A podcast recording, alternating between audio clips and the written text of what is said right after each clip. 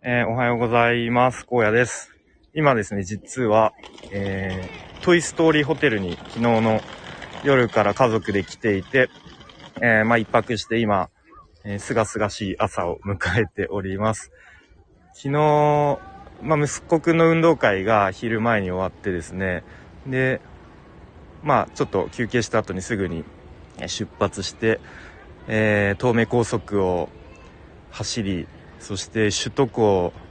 慣れない首都高を、えーあの手をプルプルさせながら、えー走り抜け、でですね、えっ、と、ディズニーランドの隣、隣というか近くにあるトイストーリーホテルに泊まりました。いや、やっぱりすごいですね。非日常を存分に味わっ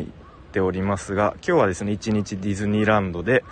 遊んで、夜はまた違うホテルに泊まるんですけれども、えっ、と、まあちょっと余裕があったら、そのディズニーランドでの、ちょっと 並んでる待ち時間とかで、なんかライブ配信とかで、こう、フラットできたらなと思ってます。で、そんな感じで、えー今日も、